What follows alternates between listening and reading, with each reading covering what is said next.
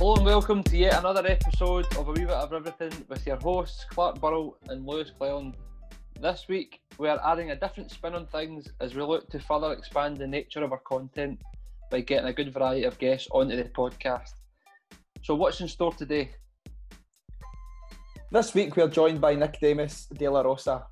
Nick specialises in endurance coaching and is a gait analyst. He is passionate about working with individuals who think running isn't for them, but maybe they've seen some videos, their friend did a marathon, or they kind of want to try it, but um, they have constant niggles or aren't quite sure on where to begin. Nick is also passionate about the psychological and postural side of running, where he often shares his knowledge on his Instagram account with informative technical breakdowns of how to improve your running technique. On top of this, Nick is also an avid ultra endurance athlete. His most impressive achievement is winning the Barkley Marathon in 2013, which is considered to be one of the toughest, if not the toughest, running event on the planet. Let me just put this into context for you. The event has been running for over 30 years and there have been fewer than 20 finishers. So that speaks volumes, I believe. We will definitely find out more about this in today's episode and we cannot wait. So, without further ado, let's get Nick onto the show.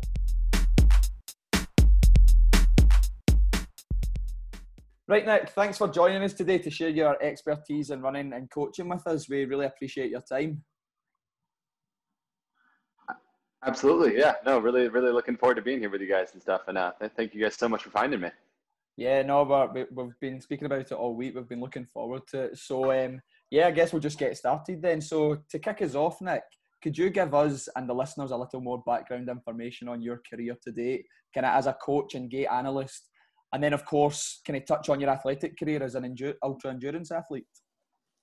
Yeah, absolutely. Um, so I got started in the coaching realm uh, right around 2015. Um, was working, uh, living out of my parents' place uh, in Southern California, and I was um, at the time listing uh, listing comic books, um, so old uh, Marvel comic books and old DC comic books, like the old X Men comic book and stuff on on eBay, and I'd been doing that for the past like two years, um, just selling my my stepdad owned a comic book store, and I was selling his overstock stuff uh, on eBay to to make ends meet. Um, as I sort of you know my, my other life uh, was a you know professional athlete for Inov-8, and I'd travel travel uh, around the world doing races and stuff, and um, but at home was doing comic book listing to make a living.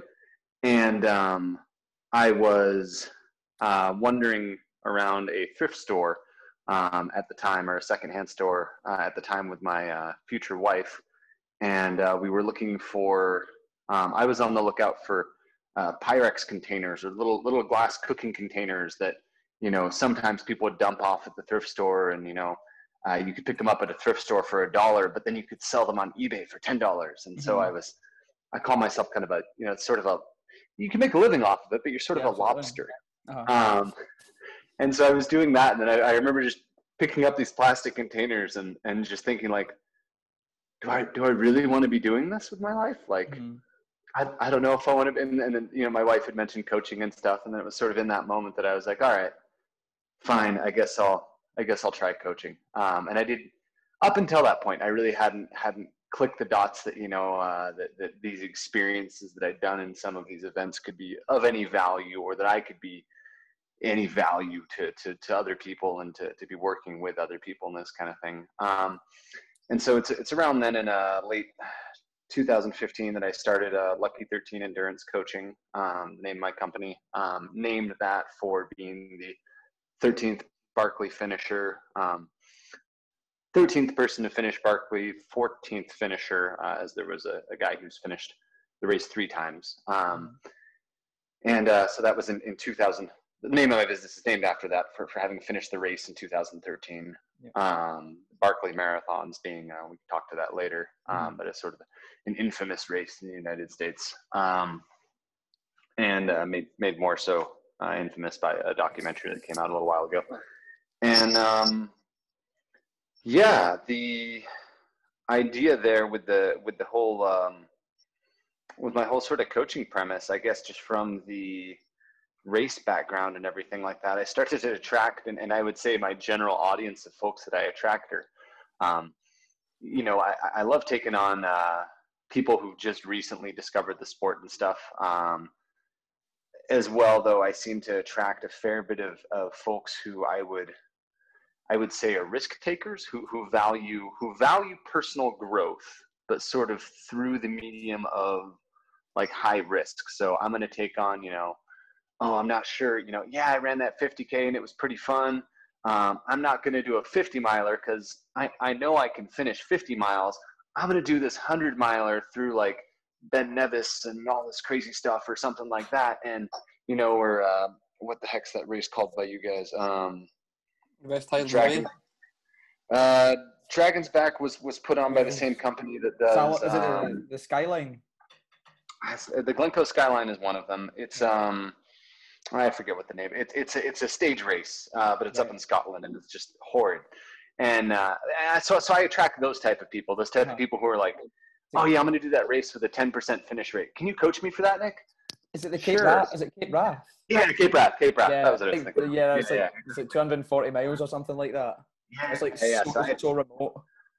that's the kind of person that I end up attracting is the is the Yeah, kind of we- person who are like, Yeah, we can Hey, maybe can get you- we can maybe get Nick to coach us through it if we could take it on with. Yeah, I know. We've um, we've had a few attempts at some some like ultra endurance challenges, and some have been you, you successful. some awesome. yeah, some not so Yeah. successful, and um, I just it's, I just think it's so fascinating just to see what your body's actually truly capable of. Like, see if somebody to Absolutely. tell me, like, I follow some of these um, ultra runners on Instagram that do like 400 milers and stuff like that, and I'm just these massive trails with like minimal sleep, like Courtney Dauwalter, people like that, and it's just Yeah, yeah. obscene, like the the kind of endurance these Yeah. folks put their, their bodies through. But hey, mate, it's No, it's it's nuts, man. And so, um, yeah, I just uh, kind of kind of like you guys. I just kind of got um, I mean, I I'd been personally interested in, you know, these races and, and seeing them kind of like puzzle pieces. Well, oh, there's a psychological variable, there's a sleep deprivation variable, there's a there's a physiological variable, and okay, I can up my aerobic potential, and then okay, there's the nutrition variable, and you know, I'd been piecing that together with myself for like ten years, and um, so it was pretty cool in, in 2015 and then start working with people and, and they would come to me with you know zero nutritional knowledge but they're really strong physically and then you know but they're really uh, you know a mental component where you know they're uh, they're really struggling with self an inner self critic and a really uh, uh, poor athletic sense of self you know but but they're but they end up being really strong physically and so then it's like okay how do we balance those pieces to get you through something like Cape Wrath or whatever it is and so Yeah. it's um I, if you like puzzles, you like coaching. Yeah. that's, what, that's what it is, isn't it? Not there's not a, a one size fits all for it. yeah. No, no, for sure. Yeah. There's no. Uh, I mean, you can you can follow a template, but you know that'll that that'll get you to the 50k. It'll get you to the flat 50k. It'll get you through that. You want to get to the weird stuff beyond that, um, or you want to continue doing flat 50ks and get a faster time. You might want to coach just to kind of help uh, whittle through those. Um, yeah, the, the, the, the plateaus, the psychological reasoning behind, you know, why are you doing this stuff in the first place and all that. So, um, yeah, it's been a, been a fascinating journey to get into that. So hopefully, And as- hopefully I think I answered your question. Yeah, no, that's absolutely brilliant. A great answer there. And has your business been pretty good then? Has it been pretty steady? With Yeah, yeah, no, it's, it's, yeah, it's, it's been pretty steady and everything like that. And, um, yeah, um, always, always, you know, welcoming, welcoming more folks and stuff like that. I love working with, um, worked with quite a few people from the UK and stuff, um, and Australia and all that. And, um, I love, uh, getting to work with a diverse, diverse crowd, a group of people and stuff. So yeah. Did the did the featuring in the the Barkley Marathons Netflix show? Did that? Did people reach out to you Spike things up a bit. after that? Yeah. Or did it? Yeah. That's brilliant. Yeah. That's yeah. Good Um, for you. Yeah, uh, I got a man. It was like uh, it was funny too because you know I was just a.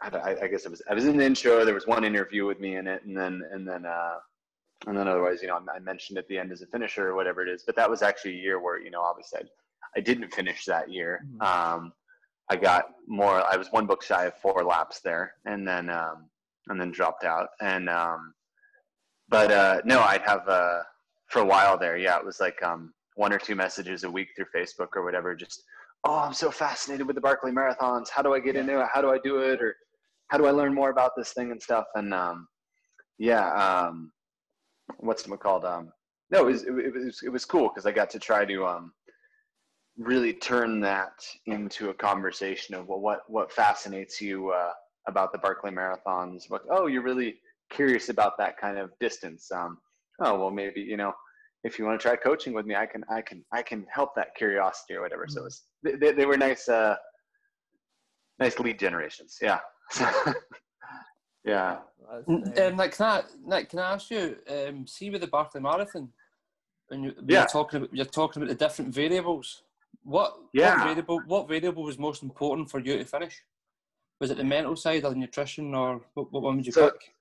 So Barkley is an interesting one, right? Um, I would, you know, say in terms of reflecting on it, the single most powerful variable that I've come to understand, and this is through uh, my name might get dark here in a second. Um, this is through like you know three years of therapy, multiple suicide attempts, um, and some other crap that I've had in the last like three years since sort of getting away from the sport a bit more.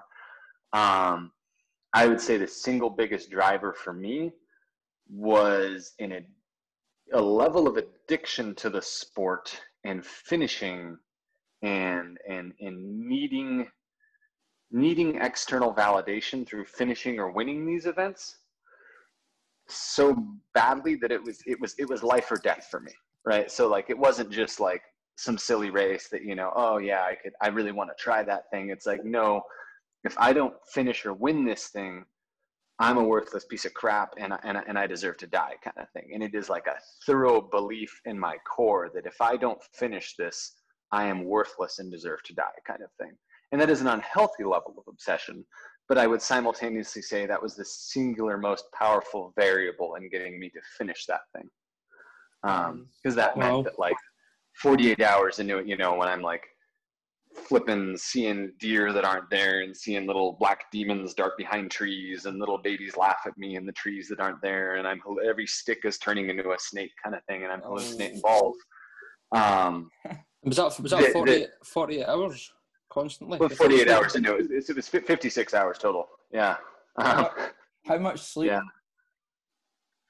Uh, how much sleep, man? Um, I think I took a 40 minute nap on loop three. And that was it. So that was it. Yeah, that's all you get time for, man.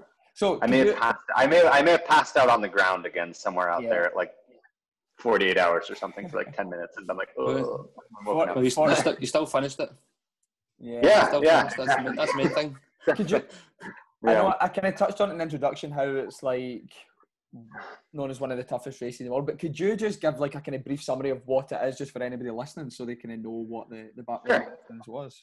Yeah, yeah. Um, so Barkley Marathons, uh, for anybody listening, is a um, it falls under this class of thing called ultra marathons. Ultra marathons are you know defined as anything above twenty six point two miles. Um, and so Barkley is a um, roughly, you know, if you look online, it's it's it's a hundred miler. I say that in sort of quotes, um, you know, because realistically, it's anywhere from 120 to 130, depending on how lost you get during the race. Mm. Um, it's held in sort of the backwoods of northeastern Tennessee, um, which is in a, a, part of the United States that's just um, uh, it's it's not super technical, but like I don't know. Picture like you know if you're fell running hills and stuff like that, we're covered in covered in trees. Basically, it's kind of kind of same stuff. Really really steep terrain and all that, um, and lots of little um, you know 300 meter climbs like back to back to back um, kind of thing. So, um, and the race, you know, similar to fell running, um, you know, doesn't have a specific track or route or anything like that. It's um, it's it's a the race directors instead put um, instead of the course marking or the um, dibbers, um, which you had during Dragon's Back or whatever that you'd have during like a fell race. Um, instead of those, you have uh, books. So say I'm number like 23, I would run to the top of the mountain where then underneath a, a pile of rocks is a book and that says something, you know, sadistic like um, you, you suck, you're going to die out here is the title of the book. Uh, he finds these in like thrift stores. And um, and then you'll rip out page 23 of that book and then stuff it in your little Ziploc bag, and then you'll run to the bottom of the valley, and then uh, you know it'll say like "There's no hope" is the name of that book, and then you'll you'll rip out that one. That's page 23. Mind games. Yeah, yeah, yeah, exactly. And so, um, and uh, you know, there's there's 10 to 12 of those books depending on the route. Um, each year, and so you gather your pages, and then you show them your pages at the end of the loop, and then uh, then you go the opposite direction, and then again and again and again, and um, uh, you know the the course is so difficult in the context of there's uh, there's no trail or anything like that. Um, there's no GPS allowed. Um, he gives you the map the night before the race, um, and uh, yeah, there's there's no uh, crew or um, you, you're, you're really just self-supported out there the whole time. Um, and uh, because of the amount of ups and downs in the hills and stuff like that, and the self-navigation, the time cutoffs. Um, if you're an elite athlete or not an elite athlete or whatever it is, the, the time cutoffs end up being really, really close. Um, even if you're like, you know, the, the, best, even if you're Kilian Jornet or something like that, you know, uh, he, he'd still fairly be pretty close to these time cutoffs at the event, which then, you know, we talk about psychological components ends up screwing a lot of people because they're really close to the time cutoff. So you have to have a lot of um, what uh, what you know they, they call in therapy is distress tolerance. So the ability to tolerate distress, aka a stressful time cutoff, mm-hmm. the entire time, right? And so you have to not let that get in the way of your executive functioning of, oh yeah, left at this birch tree, right at this rhododendron. Um, then after I've gone through the rhododendron, then there's the beech tree, and then the book is under the beech tree. Uh, I remember that rather than, oh shit, the time, the time, the time, the time, the time. Oh, I'm lost. yeah. Um, which happened to me my first two years. So yeah, crazy race. Unbelievable. So, so how did you feel after it? How did I feel after it? Like trash, man. um, days. No, yeah, no. I mean, I felt pretty dang good after. Um, yeah, no, I remember I, I, I ran down and I, I let out a little like uh, sort of a maniacal roar as I, as I slammed my fist in the yellow gate and I was like, ah, I finished it. Um, and uh, yeah, you know, I mean, I was on a high for for a while there. Um, yeah, and then there's always this. Uh, it's it's interesting though, you know. I mean, I I, just described earlier. Um, what I was saying was the uh, that that that you know you were asking for factors of what what led to my finish there, and I was saying there was that that life or death sort of need for external validation, and then it's kind of the funny part with that, right? Is like it, the high of finishing something like this. It'd be, I guess, like somebody Mount Everest or something. You know, it lasts, or like winning a good soccer, a good football game, or something like that. You know, it lasts three or four days, maybe a week or something like. Maybe an article comes out, maybe it's a week, maybe it's two weeks even. You can mm-hmm. milk it out to two weeks, but then it fades back to like your normal life, and eventually, yeah. I'm listing comic books again. Mm-hmm. and and I've got to love myself. I've got to love the version of myself that lists comic books. And back then, I hated that version of myself, and I loathed that version of myself. And so it was very quickly you know, within two weeks post race, then sort of I'm in a depression almost, then yeah. looking for the next high, looking for the next fix kind of thing, much, mm-hmm. much like an addict uh, yeah. would. So that's, it yeah. seems like, like that's a common thing in athletes. So like once they've they've done their Everest or something, then that's that's a common yeah, thing happen. Like I listened to a podcast on um, Joe Rogan with Tyson Fury, the boxer, and he okay he experienced like a he he won it all in terms of boxing pretty much. There was I think there was only one belt he hadn't won in the heavyweight division, and he had a major depression. He got involved in drugs, and he, he actually was driving his Ferrari. Spoke so hmm. openly about it. Drove his Ferrari, and he was literally planning on just going to kill himself because he was so depressed after. And then he put on like he was he was away up at like 19 stone or something, and then he just, it, eh, but he, he kind of got his head his head straight, and I guess just fell back in love with the sport and the process of um, training yeah. and stuff, and why he was doing boxing in the first place, and kind of that's yeah. kind of saved his life. But I think it's just trying to yeah. have a healthy relationship with it, isn't it? Because ultra running is such an such an extreme sport. Like it is like oh, yeah. way up, isn't it? In terms of yeah what you're putting your body through. Oh, totally. And so it's, so it's, yeah, I mean, you, you hit the nail on the head there as to what, what my life's been like the last, like, you know, three years since, since really kind of like, I mean, the last major competitive thing I tried to do was, was dragons back in 2017. And, um, what's called kind of since then it's it's been exactly like like Tyson Fury was kind of experiencing there. It's just been a retooling of okay, well, what do I, you know, apart from the external validation, if no one ever gives a shit, because to be honest, like it's not the Olympics, and even if it is the Olympics, the Olympics only come around four years, and we care about it for the summer, and then we don't care about it. Mm-hmm. Um, and and what I'm doing is is far below the level of the Olympics. Yet I've made it up in my head that oh, the world cares and it matters so much if I do whatever stories I tell myself, right? And um, and if I get away from that and, and I go, you know, okay, well, what if I go do you know 30 miles in the mountains and I don't bring a GPS watch and I do it and I tell no one. Yeah. What do I value about that, and what what do I do? I do I actually even enjoy that? And it's been a weird question, and it's been like a whoa, I don't.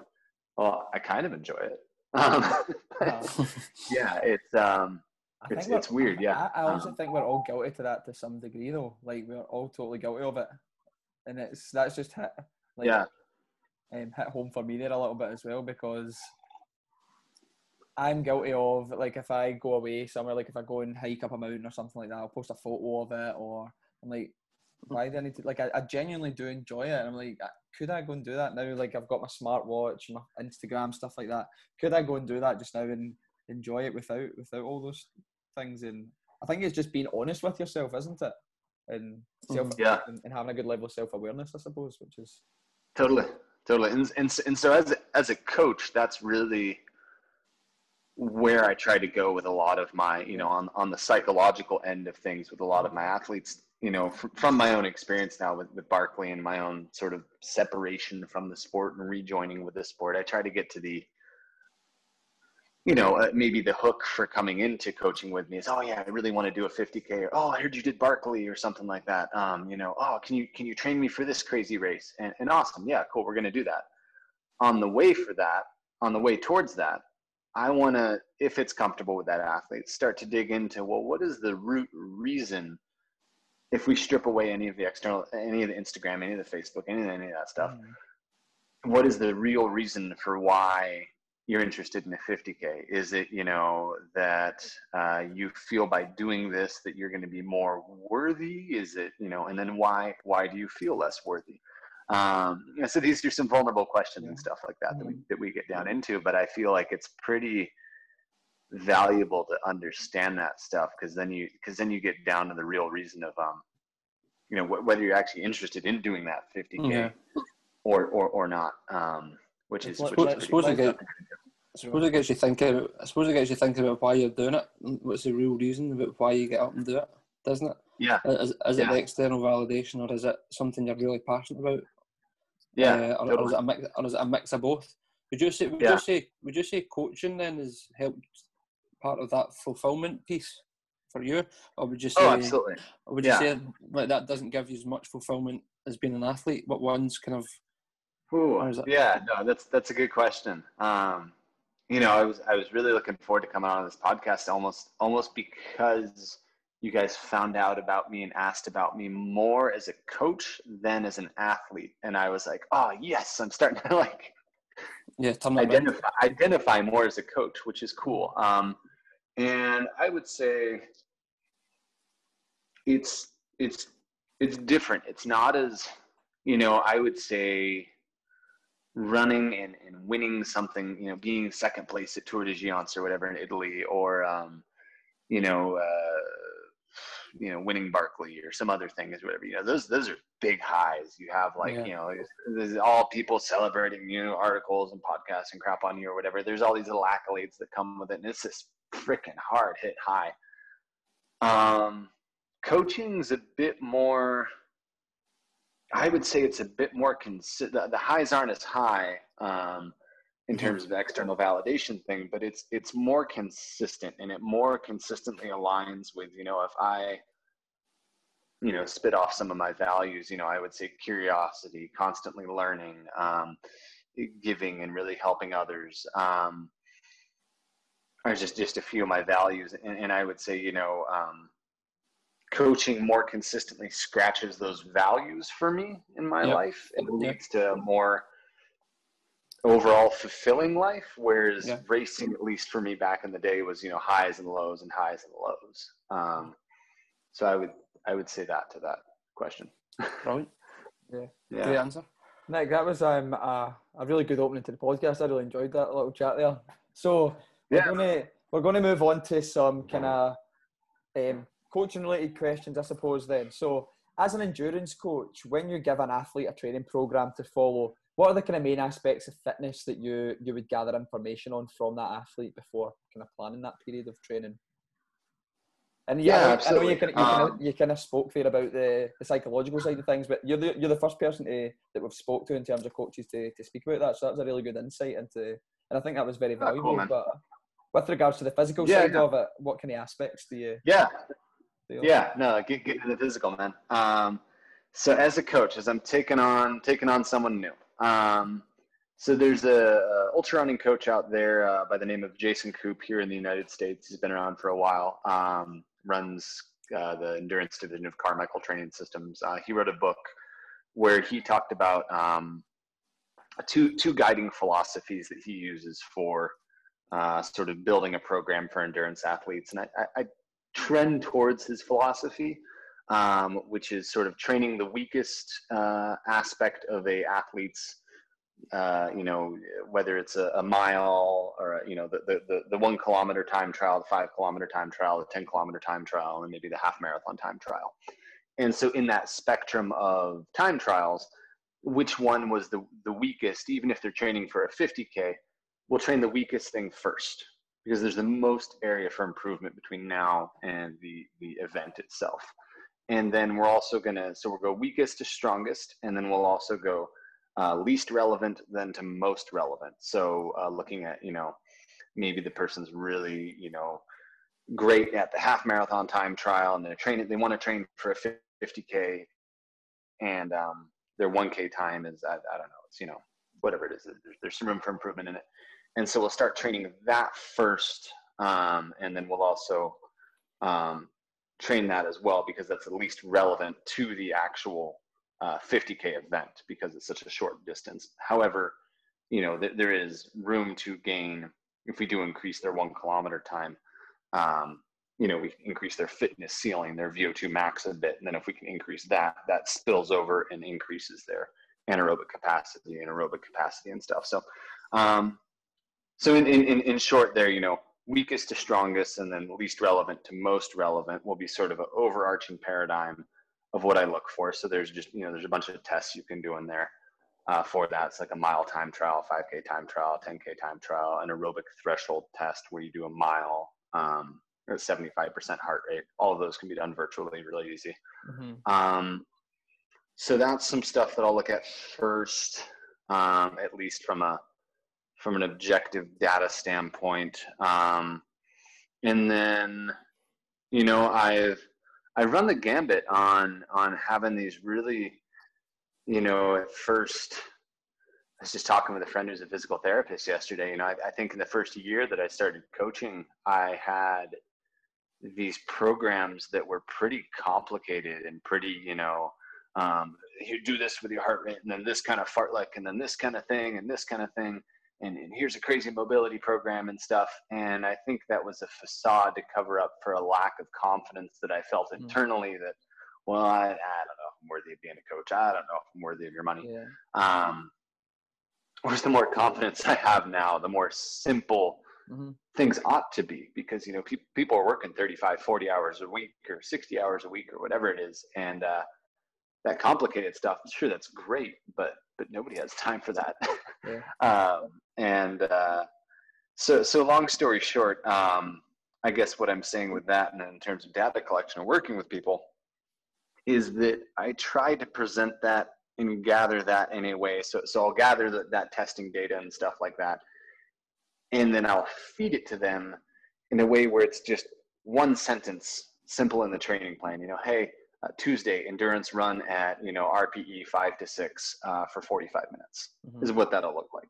In the background, you know, I'm doing all this complicated crap with uh, you know that's the, the Wizard of Oz kind of thing, Yeah. the little man behind the curtain kind of thing, and um, th- th- th- there's a simple it's, it's like a like a apple product or something right it's like a simple product but it's really freaking complicated Mm-hmm. that kind of thing so um i don't know if i went tangential to the question there and answered it but uh, No, no, that was that was, and I guess that can answer my follow up question. Then would be how you would gather this information. But you said you kind of gather those was that aerobic thresholds and your Yeah. your VO2 Yeah, and- and- and by doing time trials and stuff. Yeah, exactly. So if I mean, I don't have the um, because like ninety percent of my uh, athletes that I work with and stuff like that, um, you know, are, are virtual around the world and stuff like Mhm. that. Um, a lot of it, a lot of it's going to be virtual and stuff. You know, if, if they've gone to a physio lab or something like that, and they have VO2 max test, they have their lactate threshold. Some Yeah. some of my people will have that. Some of them will have a you know professional movement analysis by a, a physio or something like that that I can then interpret and integrate in. Um, again, um, even with those athletes that are able to give me that VO2 max stuff, they're able to give me that physio data, and and I've got like just swimming in data points for them. Yeah. Um, I still feel as my my job as the coach is to understand. Okay, you want to do this hundred miler. Awesome that you're gathering all this data and stuff like that. Great that you're so motivated to do that. We're gonna take all that and distill it to its most simple thing. Okay, basically all this physio data says you have a weak butt. We need to strengthen your butt, and we need you working out five times a week. Okay. Yeah. um, and that's kind of the coach's job. Yeah, and it's then like figuring out how do you make. Uh, again, I was just talking about this. My my physio friend last night was um. It doesn't. It doesn't matter the exercise. It doesn't matter the program. It doesn't matter the. Um, you know, I could have the most complicated program, or I could have the most basic program. The question is, as a coach, can I connect to the psychological reason that that deep reason as to that that pain point as to why you're doing that 50k Mhm. and can i connect your exercises and your program that you're doing to that? And can i make you see the value in that 30 minute daily run as it pertains to the value of you achieving that 50k and and that the, the value of that 50k relative to you know i'm i really really value personal growth in my life and because i really value personal growth i really want to complete this 50k because to me that represents personal growth Yeah. and so then doing this 30 minute run every single day represents personal growth for me personally and if i if i've made that connection it could be any program it could be any exercise Mhm. uh, if that if that makes sense Yeah, no, that was a, a really well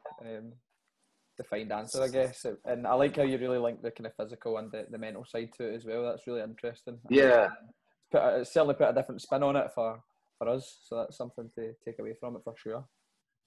yeah yeah oh, So, for sure. Nick, Yeah. sorry. Um, Go for it. as a coach, then just another coaching question um, for you. What what methods do you use then to monitor the training of an athlete that you're working with? Maybe stay, uh, staying away from the test testing side. So one Yeah. one like like once they've identified their strengths and weakness, they set the goal to run the fifty k. How do you maybe monitor them through their kind of feelings and stuff like that to ensure that they're still on track? Yeah, uh, no, it's a great question. Um, so the way that I would monitor them, um, the primary thing I probably look at throughout the week. Um, I was thinking about this the other day, um, and you know, if if I could only get one data point from the person each week, um, strangely again it would fall in the psychological side which is i would like to know you know if, if i knew nothing about how many how much mileage you were doing how much um any, anything your heart rate i didn't know any of that. I'd want to know how do you how do you feel? How are you feeling okay. Oh i'm feeling really good still. I'm feeling really fatigued. Oh i'm feeling really like crappy. Oh, i'm feeling really overwhelmed. I, I want to know that because that then allows me to adjust the next week of programming or adjust the next couple days of programming based on you know physiological and psychological feelings.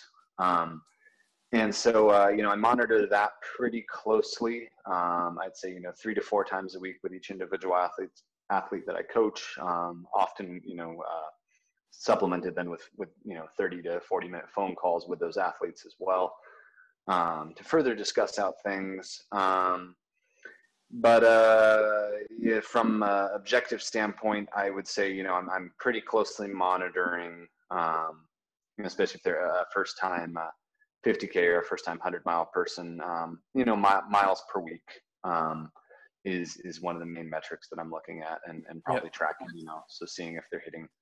Um, we work in our weird um, our weird miles over here, right? So, uh, so you know, looking at like 40, 50 miles a week, and how many how many of those weeks have they hit and stuff, and um, looking for injuries and decreasing and reacting to injuries and all that stuff. So, um, yeah, so, sounds sounds good. Sounds as if you've you go into a lot of detail with it. Um, you take, you yeah. Take the, the subjective and the objective data, and then make a decision based on exactly right? So like they could be hitting for instance like and you want to you want to always make sure to look at that subjective element of it right? And that's that's probably why like I, you, you could have an athlete for instance hitting like you know 70 mile a week 70 mile a week 70 mile a week and, and you see like resting heart rate and you see that dropping and stuff like that and that's that's awesome and you see like oh wow you know they started off at a 46 beat per minute resting heart rate and they dropped down to a 38 beat per minute resting heart rate and oh their aerobic threshold went from a you know 930 minute mile and now they're running a 845 minute mile at the same heart rate and so they're, they're metabolically more efficient and stuff and they've hit you know six seven mile weeks in a row but then subjectively on that sixth week and that fifth week what you've missed is they've said you know oh man you know going through, you know, a rough patch with my wife right now, and you know, it work's just kicking my ass and stuff like that. And then on that seventh week, because you missed that on your fifth and sixth week, now you've got an athlete with you know borderline adrenal fatigue and uh, all the sorts of stress symptoms and potential stress fracture whole body inflammation um, total psychological burnout who now does nothing and good luck getting that athlete to complete it complete a race well because you know we've, we've missed or neglected some of that that subjective yeah. data um, yeah so it's coaching's a coaching's fun man it's like it's like this yeah it's like this puzzle piece and every everybody's different, man. Everybody comes in with these different little yeah. pieces. So it's a great challenge, isn't it? Try to yeah. piece it all together. Yeah, yeah, no, it really is. So, so um, as you'll probably be aware, then there are, there are many factors that impact um, ultra running performance. So, for example, mental factors, the psychological factors, the physical factor, the social factors, and obviously the emotional factors as well of fear and uh, fear and um, you know just how they're feeling on the day, if they're happy or sad, as you were speaking about there. So this can all have an impact. So with the majority of athletes training, um, a lot of your work's focused on the physical factor, as you spoke about. How important do you feel it is to develop performance levels within the other factors then? Yeah. Um, so the importance you're asking of developing um, the other aspects other than just the just just the physiological. Um, yeah, I, I would I would say, um, kind of like I was saying in the in the last answer there, I, you know that, that those factors are often much much more important than uh, the physiological. I would say you know if an athlete, for instance, is isolated and lonely and doing doing all of these workouts and stuff like that and they have no social environment they're coming home to an empty house they're coming home you know they don't even have a dog or anything like that and, and, and they're quite lonely in all of this and the one contact they have is especially during coronavirus or something like that um, you know and, and, they're quite isolated um, and there's no celebrating there's no social element to uh, the sport at all that can certainly have a huge detriment on the flip side of that you know um, so so you know in terms of coaching that that would be a pr- pretty specific thing but I've, I've done that before in the past where i've helped the athlete and i've sort of helped kind of curate and go through like okay well here's some here's some different clubs it looks like that are in your area. Oh oh you're in south dakota. I know another guy in south dakota. Here here's his name or whatever it is. Link up uh, if if you want to or whatever it is and go for a run.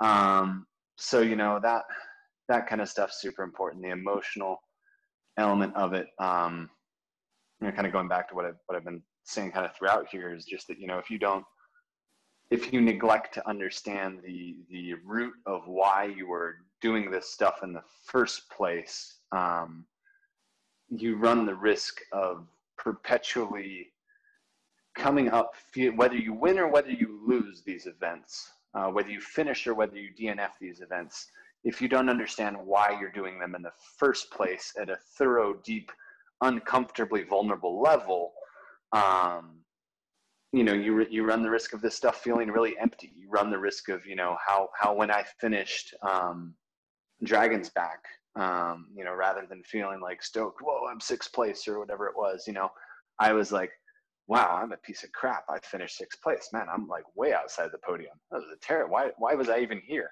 And I didn't even. I mean, I was. If I had asked myself like internally, and if I understood why I was there, why I was I was there to get top three that's why I was there. I wasn't I wasn't there for anything. I wasn't there to. Un- unfortunately, I wasn't there to. Um, and I say unfortunately because you know Wales was a, was a gorgeous countryside and stuff like that, and um, it was a really really fun environment, really fun people and stuff. But um, you know, uh, I wasn't at least at that time there for that. I was there for that top three kind of external validation kind of thingy, and um, yeah. Anyways, understanding that component, um, to, to a deep level um, completely forms the reason for the physiological, forms the reason for complying to a training program, forms the reason for doing the 50K in the first place. So, um, so my very long answer to your question there uh, is is yes, I do train those other components other than than than the physical, and yes, they are uh, very important, if not more important than the physical. Yeah. See, see, kind of with those, then do you like? Would you give your athletes any? So, see, kind of away from that feeling of like external validation and things like that, and more down the lines of the training to complete the race. So, say they're feeling fine, like mentally and stuff like that, but if they are, do you give them any like kind of methods or approaches to help them? So, see, like maybe like visualization or positive self talk. Do you like because these are the yeah. things, these are the things that basically the, the curriculum that we teach in Scotland for PE. Um, oh, cool. And this is why like, these are the kind of questions. This is why we ask these sort of questions. So yeah, we, yeah. we, we kind of go through what's called the cycle of analysis, and the the pupils yeah. um, they go through. They look at two factors, so it could be mental, emotional, mental, physical. Um, yeah. Out of the four of them, so they pick two, and then they gather data on it, and then they look at approaches to develop their performance. So with regards to like the mental factor, if you're looking to manage yeah. anxiety and things like that, it'd be like controlled breathing and oh man, I love positive self talk, all that kind of stuff. Do you use any of that yeah. kind of things? Those things? Oh, dude, one hundred percent. And that's like yeah. some of my favorite stuff to be getting into. Right? Is um, is that stuff? So I've got a um, I've got a few people. Uh, one guy comes to mind specifically who, who I'm uh, training uh, for in about like three weeks. He's got a hundred miler coming up, and um, this is a guy who came to me with like an extreme amount of just a really uh, negative, difficult uh, athletic self schema or, or, a sense of self as an athlete. Um, you know, oh, I'm not an athlete. Oh, I'm not a hundred miler or anything like that. No, there's no way I can finish this. I'm such a piece of crap athlete. Oh man, you know, I hit a nine minute mile. It was so slow, kind of thing. And um, yeah, no, we, we we've done a lot of work, I would say I borrow a lot of the skill work that I like to integrate comes from um, the emotional regulation component of dialectical behavioral therapy, mm-hmm. um, which is developed by Marsha Linehan over here in the United States, um, more or less for people with a, a diagnosis of borderline uh, uh, personality disorder. And um, so, so I've, I've kind of been borrowing from emotional regulation, um, but, but these skills in essence are uh, you know uh, grounding breath work five senses um, you know so going on a going on a run and okay here's those thoughts of inadequacy and worthlessness and you know oh you're you're a piece of oh you'll never finish this. Oh you're you're abandoning your family for this hour that you're leaving this. You don't deserve this hour. Whatever that stuff is right? But then you know using your five senses to there's a bird. I hear the bird. Mm-hmm. There's the ground. I see the ground. Yeah. oh, I smell. I smell the you know smells of the, decaying, the decaying leaves of fall. Um, you're a piece of crap. Uh, I see the um, you know, and then so you're grounding yourself, right? And um, so that's one of the techniques I like using a lot. Um, another one, um, what's just that, another. Uh, what's, what's the name? What's the name of that one called? Is that so that would be five. That's five senses. Five senses. love Um, that. Yeah, and then another one that I like a lot is called the uh, three buckets technique, um, which would be, um, and this is just to gain awareness and distance from uh, your emotions. Um, and so when the reason you would have something like this, right, is, is say you're you're going along in a race and you're at mile 60 and your ankle starts hurting and your mind starts ruminating on you know, oh, dude, your ankle's hurting. Your ankle's hurting. It's gonna bust. You're gonna, your Achilles is gonna snap. You're gonna be walking. You're gonna ruin your life. You're gonna, and it's whoa, it's starting to spin, right? And what you do is, is you do the three buckets, and you go, you tap your, you tap your left leg.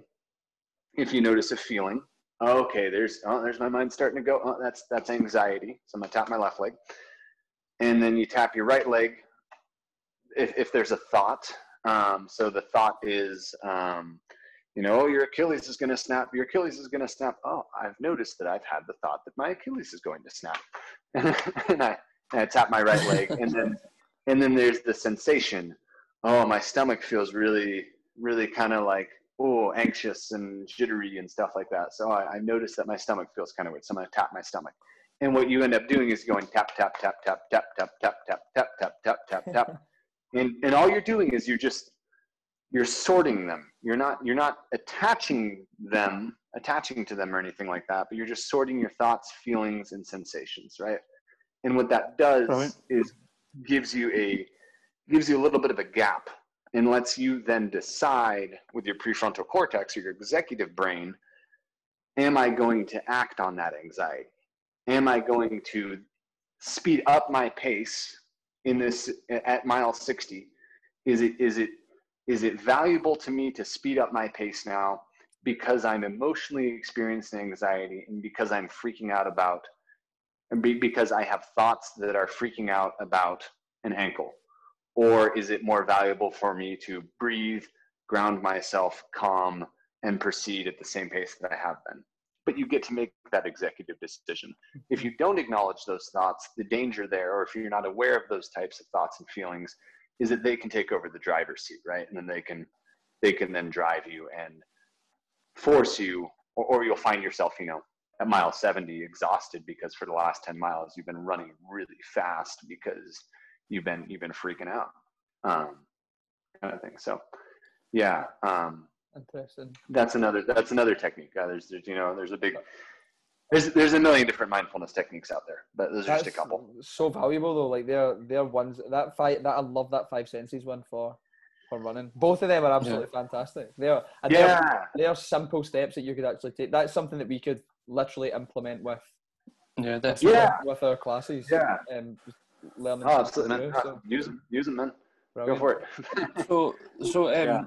So Nick, what one have you like when you complete all your kind of crazy races? What one do you feel yourself moving towards most of the time?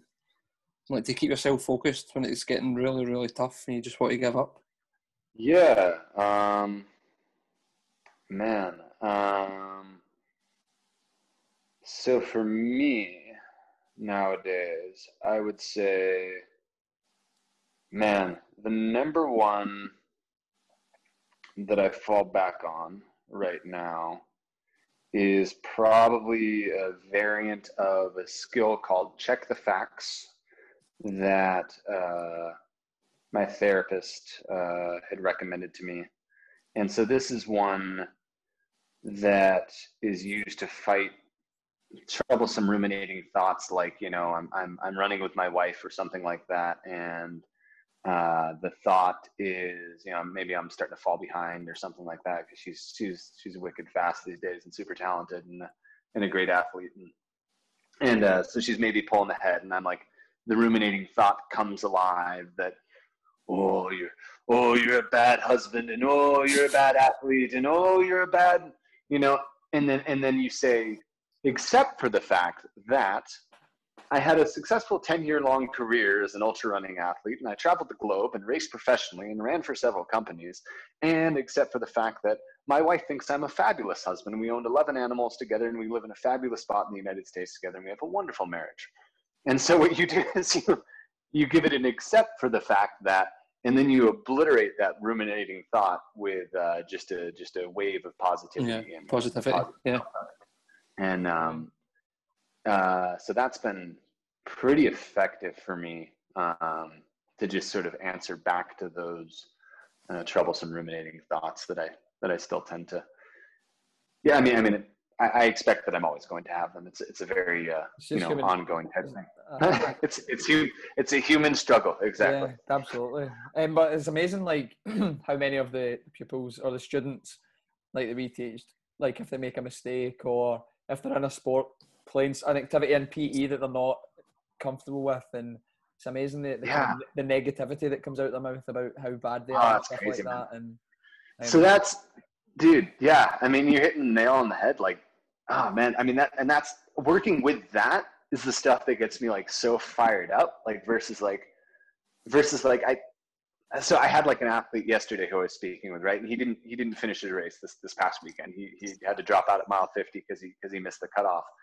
And I don't really. I mean, I, I care. Yes, I care if you finish or you don't finish. I, I, I do but at the same time, I care more in the conversation I had with him yesterday.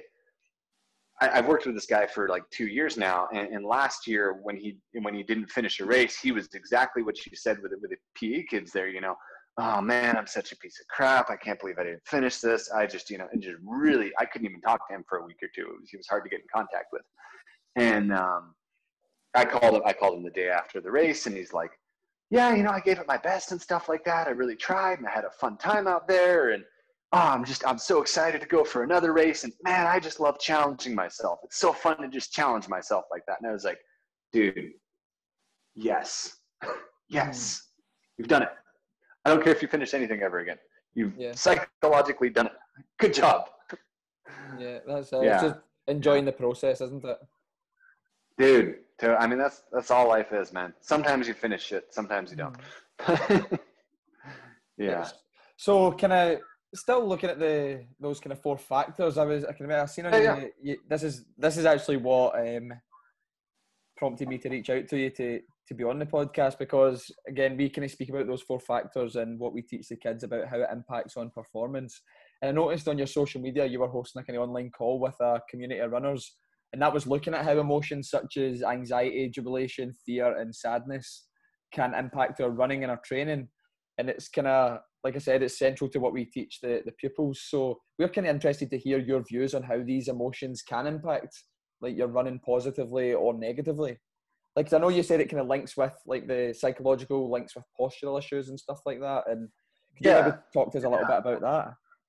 Oh, totally. And um, yeah, I'm happy to happy to send you guys that call too. I record them all. Um, but That'd be good. uh, yeah, um, with that specifically, I was looking at um, what's what's called embodied emotion or the theory of embodied emotion, and uh, in psychology, what that means basically is just like yeah, when you when you have anxiety, how does that impact the body's posture and stuff, right? And so often with with chronic anxiety or something like that, you're going to get a little bit of forward head lean. Um, you're going to get tighter trapezius or tighter neck muscles.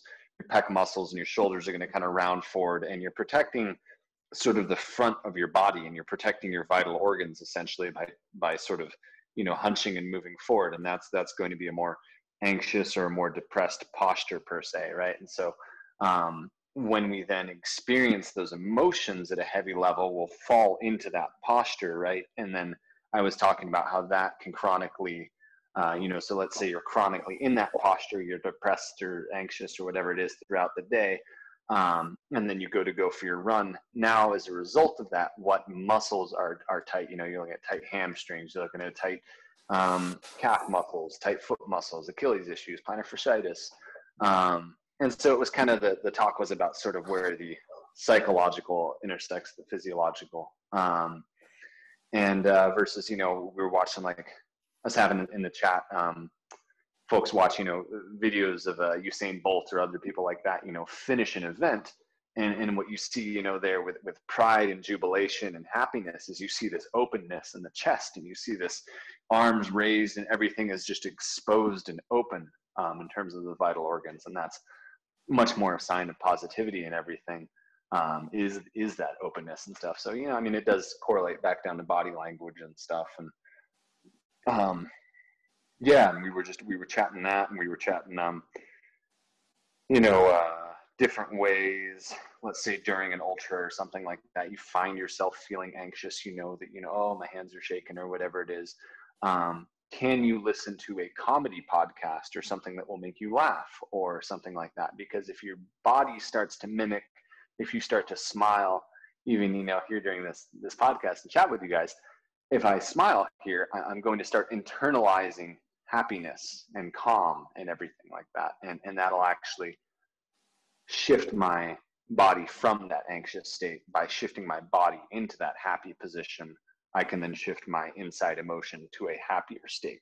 Mm-hmm. Um, so it's kind of it's like a little highway that can travel both ways is what we were chatting about but yeah yeah really interesting stuff yeah that's that's fascinating it's like the two like the two emotions like anger and happiness they can't like coexist either. So you're either happy or right, right, right, right. yeah, it just totally takes that away yeah. from that as well. But no, that's really interesting what you were saying about how your the way that you hunch over and stuff from that anxiety impacts on the the way that you run ultimately, and then I guess that can lead oh, totally. to, can lead to injuries and stuff like that, like you said, and um, oh, absolutely can hinder yeah. your, your your running performance. So can, can that, that I think that can make you like less efficient when you're running. If you're running the race, you're super anxious. 100 percent then that can 100%. really hinder yeah. your efficiency. Yeah. Yeah. no, ah. hundred percent, man. That's yeah. good. That's that's yeah. exactly what we like. Not that exact example, but like that's the kind of stuff that we that we kind of speak about, isn't it? It's yeah, definitely. Like how, how body tension and stuff can limit. For example, if I'm doing badminton and I'm taking, I'm, I'm doing an overhead clear in badminton. If I'm anxious yeah. and I've got a lot of body tension, I can't get that range of motion that I'm looking for. Totally, man. Like, totally. execute the skill yeah. properly. So that's uh, a really good insight and that's exactly yeah. what we, we kind of go through how it impacts yeah. you and then how that then impacts on your performance. Right. But i think i think right. even if you even if you've got a niggling injury um, that would impact because you've obviously got that fear in your mind. You've also you've yeah. also also got the anxiety as well that you might not might make this worse. So that must be affecting your running as well or any sport. So it's always playing the back of your mind you know and how, how, you and how you're running. So it's interesting stuff. It's all in the mind isn't it Oh, dude, it's all in the mind. Yeah. yeah.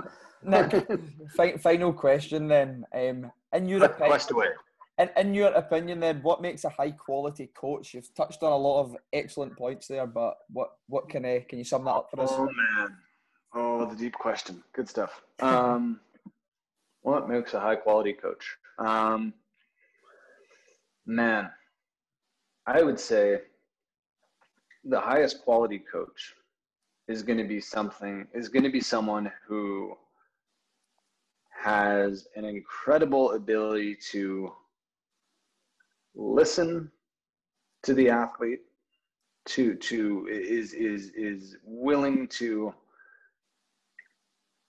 ask hard enough questions to to get to the you know deep understanding of of that athlete's uh, deepest desires and values of what they what they want out of the sport or what what they really value in life and can really listen to that person and and not not paint over with you know I, I make the mistake sometimes of you know I'll say oh okay this person's really into curiosity and I'll I'll paint that value on them because that's what I understand in it. But if I can put that crap aside and listen to them and understand through listening oh okay that person really values this. That isn't curiosity. That's something else. And then that high level coach can then connect, like I was talking, like an Apple product or something like that, can then connect that value in the simplest ways possible that, that then like Mr. Miyagi and, and, Kung, uh, and, and um, Kung Fu Kid, um, you know, uh, can then um, you know get get that person to start working towards that 50k goal or start working towards positive self-talk or start working towards a positive self self-worth and all that can start doing that stuff without the athlete directly knowing that they're doing that.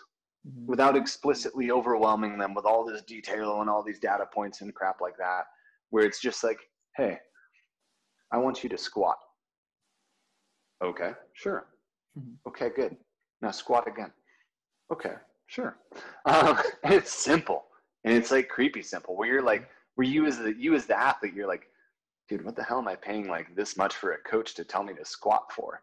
Yeah. That's what you should almost be thinking as the athlete. Mhm. But then you finish the whole process and you're like, I guess, I guess, I guess the best coach, and I take this from a, and I'm not there at, at, at this level myself yet either, but the best coach, you know, you want to be someone who has their own ego completely removed from it. And, and, and so at the end of this whole process, the athlete gets, you know, finishes the 50K, finishes the 100 mile and, and, and thinks, oh my gosh, look, look what I did. Look, look what I did Mhm. and, and what, what they did. You, you're not even in the process. You, Yeah. you, you, you don't even, you, you've brought them the whole way and everything like that, but they've self realized self worth of them, them themselves. You're outside of all of that equation. You know internally that you helped them, but you don't need the credit. Mhm. Um, That's amazing. that kind of that kind of Yeah. thing. So like an Apple product that doesn't take credit for itself. It sounds like Yeah. it's it's you, the value is just li- listening to them because if you listen, then ultimately you're going to meet their needs. That's it, isn't it? Yeah, yeah, yeah. Yeah, Yeah, I really exactly. like that. I really like that bit about removing the ego as well and putting them at the centre Yeah. of it. Yeah. So I've, I've checked off a couple of these things there, but I'm, I'm not there yet. I'm working on it. But we're never the finished product. yeah, exactly. That's a good, great point. Exactly, man. Exactly. Right, so Nick, thanks very much for the uh, the, que- the answers there. Were very, very Oh, dude, and- absolutely, man. Lovely to, lovely to chat with you guys. It's, uh, So it's cool to learn the uh, it's cool to learn the similarities between the uh, the Scottish uh, physical education system and the um and sort of some of the coaching stuff that I do. It's uh, Yeah. super cool. yeah, it, it sounds as if you would fit really nicely to to be a PE teacher in Scotland, maybe one day. I'd love it, man. Yeah, Well, you, you probably could be the way it's going. It'll be it'll all be on Zoom shortly. yeah, I know, right? Exactly. Man, For sure. So just just one last thing. It's a quick, a quick fire round of three. We do this with all the athletes. It's just three Let's quick questions, um, and I think um, the questions will be right up your street from listening to listen to you in the main part of the podcast. So you. number one, if you could have a billboard during those really tough stages of an ultra trail marathon, what would it say on it? Oh man. Um, you know, I used to have stuff like uh, show no weakness and uh, you're you're uh, you always got to beat your yesterday and stuff like that and like these like you know super hard ass quotes. Um, I think I would have something nowadays that says uh, it's a Brene Brown quote, um, but it's uh, no matter what you do today, no matter what you don't do today, you are still worthy um, some something along those lines that lets me know like no matter how this event turns out um, that, uh, Still that, that, that, that, that internally yeah i still have uh, self-worth. Um, Brilliant.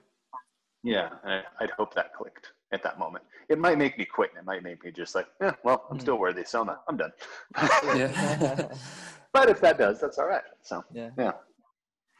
Yeah, so number two, which book or books have had the biggest influence on your life? Man, um, I'm gonna bring over my bookcase right quick. Um, excuse me, Benny. Um, out of my different books that I've really liked, um, "Running on Empty" by Jonice Webb uh, was a really, really good book. Okay. That one kind of broke my mind open in terms of just um, how much I had been looking for external validation and how much of my, um, I don't know, uh, career in running was based on uh, external validation everything. Um, the Brave Athlete by uh, Simon Marshall and Lesley Paterson um, was really, really good. Um, and so that's a, a book sort of on, on sports psychology. Um, and then the uh, that little one that I read you um, called the Tao Te Ching, um, which is just a, a series of passages and stuff like that. It's kind of hippie um, to read through, but um, you know I, I really like the passages in there. Um, and that's sort of like Chinese philosophy, I guess. Um, and I, I'd say something like prolific, like you know, like uh, what is that book called? Um, uh, the, the Meaning of Life, but I, I still have yet to finish that one by Viktor Frankl. I need to finish Oh, it. yeah. So Yeah, Um, man, man sets for meaning. Yeah, man, search for meaning. Exactly, exactly. So I'm gonna say something like uh, I've really enjoyed the Bloody Jack series by uh, L.A. Meyer, um, which is about a girl who became a pirate. So that's just a fiction book. That's a real, that's a that's a real mixture there. Good Yeah, there you that's, go. that- that's what we always like on the podcast. A bit of variety. I, I, I love the Yeah. effort to actually go to your bookcase and and, and read Yeah, it. it's like Yeah. brilliant. well, let's That's let's see. yeah, Yeah, yeah, that was really authentic. Thanks very much, Nick. Uh, Yeah, lastly, um, what advice would you give to a young teenage athlete who's looking to excel in their sport? Oh shoot. Um man. Um and they're looking to excel in the sport. What advice do I give them? Um Ah man, like don't don't don't take it too as, as a young athlete, right? Like try try to play and try to have joy and try to not take it too seriously and put too much pressure and crap on yourself for as long as you possibly can. If you can do that your whole career, awesome. You've you've won. You've done it. But the less pressure and the less serious you can take yourself and the less I don't know like recall that like in a very polite way that nobody cares.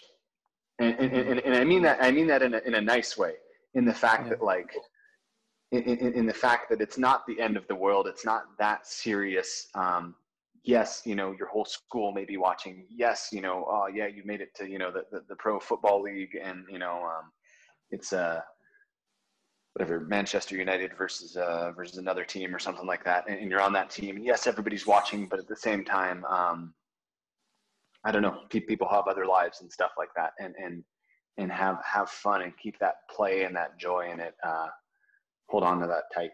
Um, is kind of what I would what I would advise or say. Yeah, I really like that. But um, nobody cares. I, know, I kind of resonate with that as well. In, in, in, in, a, in, a, in, a, in a nice way. It's not like saying Yeah, like yeah. dude, nobody cares what you do, but at the same time, it's relieving because internally, press, pressure off. yeah, internally you're thinking like, oh my god, this is the end of the world. Yeah, Yeah, it's, like so- the, it's like the monkey brain comes in. Yeah, man. Starts- yeah, starts dude, you to gotta, you gotta shut that limbic brain down. You gotta like, no. Ugh. Yeah, definitely. So, well, thanks thanks again for agreeing to come on uh, a wee bit of everything tonight, uh, Nick, Oh, and we're, we're really sure it will help the current teachers across the country and the next generation of student teachers with the knowledge that you've shared with us. So, thanks very much again. Absolutely, man. Lovely, lovely talking with the both of you and everything like that. And uh, yeah, it's nice, uh, nice to have a chat with both of you. Thank you so much for having me on.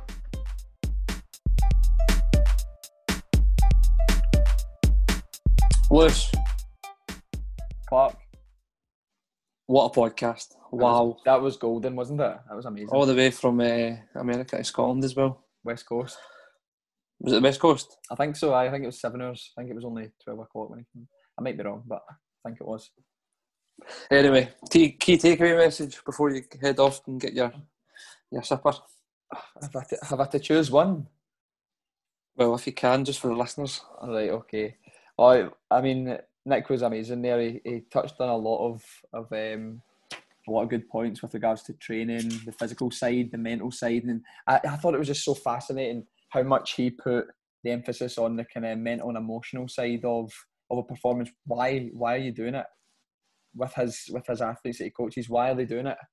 Um, and I think a lot of that comes from his experiences. Like he said, he had suicide attempts. He had a really rough time after finishing the Barkley marathons, and because ultimately the overarching theme of what he was speaking about today in this episode was about external validation, and I think everybody to a certain degree is kind of guilty of that, trying to.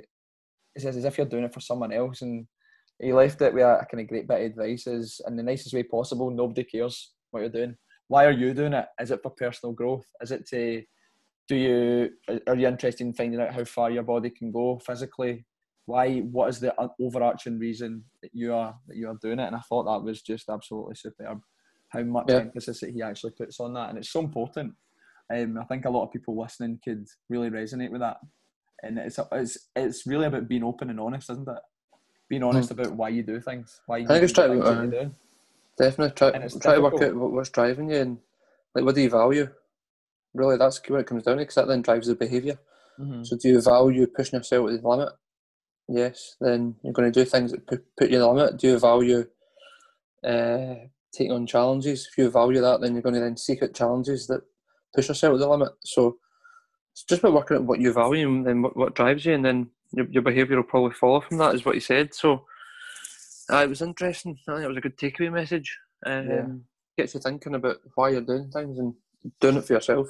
I think it's so big as well, and the way how prevalent social media and all that is just now. Everybody's like posting stories, sharing runs, every just like it's just getting a bit, just a bit chaotic. I think, and it's, I it's just something you need to kind of have that open and honest discussion with yourself and say why is it I'm doing this. And yeah, it's sometimes it's difficult, but it's again it's just about raising that level of self awareness and um, the more honest you are with yourself, then I think the the more longevity you'll have in a sport and ultimately the happier you'll be because you're doing things for for you and not for for anybody yeah. else. But I yeah, sometimes was... just maybe about taking making wee tweaks. Like if you have that deep, as you say, that open and frank conversation with, with yourself might just be making wee tweaks to what you're doing, hmm. no massive changes. Because if you're someone who does value pushing your mind and body, then you're going to you're going to do that. Seek out things that but then that comes every every every, every cause is getting an effect. So if you're that type of person it's ris- risky, then you need to deal with the highs and the lows that come with it. Yeah, so exactly. you need to be yeah, resilient enough to deal with that. You can't then hide away for the consequences. You know. Yeah, that's that's ultimately what's going to happen, isn't it? Um, yeah, so that was my kind of main main takeaway message from today's episode. It was kind of looking at that external validation side of things. What about yourself? What would yours be? Um, getting the flights put to the Grand Canyon, probably. we it. Have we got an air corridor? Is that set up? First class, mate. That's it. Uh, that, that joint account something, so first class. Five or a month we'll pay him. nah, um, nah, my key takeaway message was in relation to how he, he, he combats like anxiety and emotions that can end up impacting performance when he's working with athletes or he's trying to control his own mind. Um, as you said, he had some issues over the years with his own mental health, and he spoke about how he doesn't want to let the emotion get in the driving seat all the time. You know, because it can then exhaust you. So if you're doing a hundred mile run, you get to mile sixty, you start to feel an niggle, you start to feel an injury coming on. Then it's valuable to use the strategies like the five senses technique, where you spot a bird, or you see, or there's a piece of ground, you feel yourself touching the ground, you ground yourself. So five senses technique and the, the three buckets technique, those were the two emotional approaches that he spoke about. The three bucket one I'm going to use when you feel uh, like a thought coming that's thinking about giving up or you're feeling pain, then you tap your right leg. You know, if you feel like an anxious feeling coming on, then you tap your left leg. Um, and then if you feel like you know the anxiety and the sensation in the gut, you know, you tap your belly, so it's like three buckets tapping constantly. Which just basically takes takes you back to the moment, in the moment, and gets you in the present moment and gets you focused on what you're doing, why you started it. Um, whether it's a hundred mile run or a five k run or anything that you're taking on that's a challenge to you, then that's a useful approach. And I'm sure anyone listening can take it into the national five or higher class as well and give it a shot. Yeah, I think that's a, an easy practical strategy that can be taken in if you're doing any, um, if you're going through those approaches like controlled breathing, things like that. Those are two easy ones that you can go through your class, and it's some I didn't I hadn't even heard of those two. So, um, yeah, I think I'll take it in tomorrow. Tap away. Anyway, as always, if you see it on Instagram, at wee bit of everything podcast, or on Twitter at Burrell underscore Mister or Cleland Lewis 94. We're always appreciative if you could give us a wee share or a retweet, helping us to get the podcast out there, allowing others to listen as well. Until the next time, we hope you enjoyed that podcast as much as we did, and we also hope you have a great week. Take care.